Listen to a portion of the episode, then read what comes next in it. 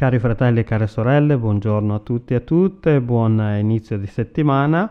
Oggi è lunedì 5 ottobre e il brano tratto dall'Antico Testamento, eh, dal, proposto per noi oggi dal libretto Un giorno una parola, si trova nel libro del profeta Ezechiele, il capitolo 3, il versetto 10. Figlio d'uomo, ricevi nel tuo cuore tutte le parole che io ti dirò e ascoltale con le tue orecchie. Il secondo passo è invece tratto dalla lettera agli ebrei, il capitolo 2, il versetto 1. Perciò bisogna che ci applichiamo ancora di più alle cose udite, per timore di essere trascinati lontano da esse.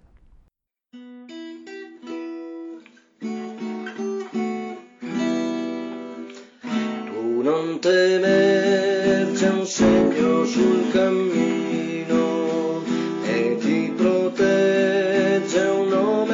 quando vai e nel tuo viaggio un segno a te vicino verso la meta ti accompagnerà. Tu non temer sia pur la notte scura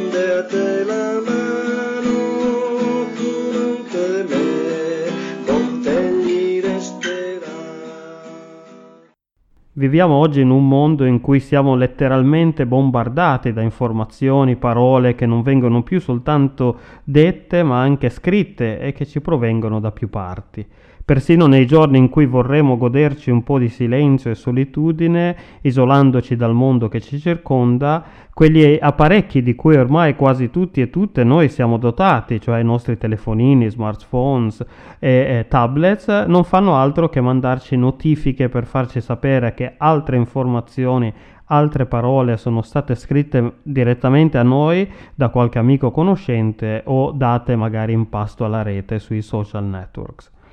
Si potrebbe allora fare fatica in questo caos generato dalle tante informazioni e parole che riceviamo ogni giorno a riconoscere una notizia importante, una di quelle parole che vale la pena ascoltare. Devo purtroppo confessare che nella quantità di email o messaggi WhatsApp cosiddetti spazzatura, cioè quelli di pubblicità o cose, o cose poco importanti che quotidianamente ricevo, più di una volta senza farlo di proposito non mi sono accorto che in mezzo magari c'era anche qualche messaggio importante che invece ho ignorato o addirittura cestinato senza neanche accorgermene, nel tentativo appunto di ripulire le mie caselle inbox da messaggi indesiderati. Soprattutto credo in questo tempo di pandemia che stiamo ancora vivendo, tra le informazioni che girano, le parole che ci vengono dette ogni giorno e che ascoltiamo, si fa fatica a identificare ciò che vale veramente la pena ascoltare e tenere bene a mente, visto che la crisi che stiamo vivendo sembra abbia generato più esperti di quanti pensavamo esistessero e che qualcuno e ognuno ha qualcosa da dire, non sempre però qualcosa che valga davvero la pena ascoltare. Anche nella situazione del popolo di Giuda, al tempo del profeta Ezechiele, c'era certamente una quantità notevole di parole, anche contrastanti tra loro che giravano seppur con mezzi magari diversi certamente da quelli che abbiamo noi oggi. Tant'è che eh, sempre nel libro di Ezechiele, al capitolo 13, il Signore stesso accusa le guide spirituali del tempo di dare al popolo false speranze, avendo la pretesa di profetizzare in nome di Dio senza però riportare la verità nelle loro parole. Per questo motivo il Signore esorta il profeta, come abbiamo letto poco fa, non soltanto ad udire le parole che egli gli avrebbe detto, ma di riceverle nel cuore. Ricevere ne, nel cuore non significa trovarle semplicemente emozionanti, ma significa rendersi conto prima di tutto che tra le tante parole che si udivano in quel momento di crisi c'era una parola che valeva la pena ascoltare perché è la parola di Dio. La parola di Dio che non sempre ci dice cose che ci piacerebbe ascoltare, non sempre è d'accordo con noi, ma è sempre una parola di cui abbiamo bisogno.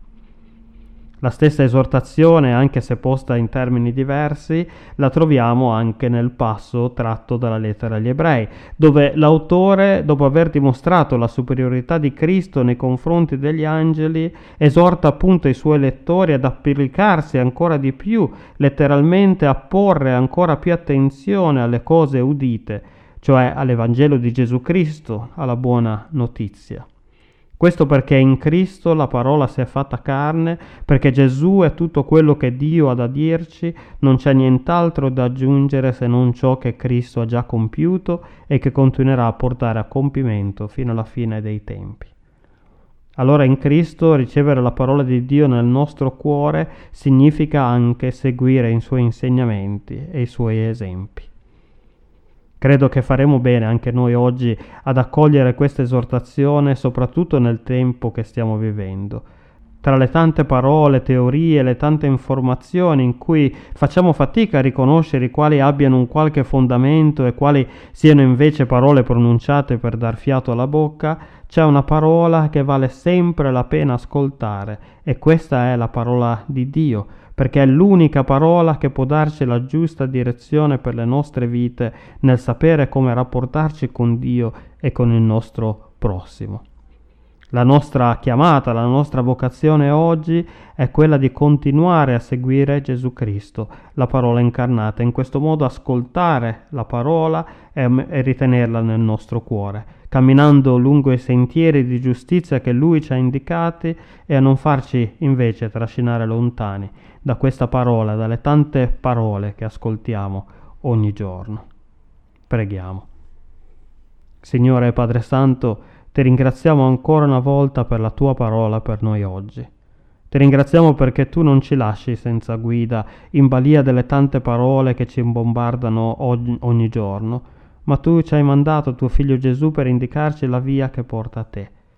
Ti preghiamo, Signore, perché possiamo sempre prestare ancora più attenzione alla tua parola, senza farci trascinare qua e là dalle tante parole che spesso sono anche seducenti, ma che alla lunga ci portano solo lontano da te e dalla tua giustizia.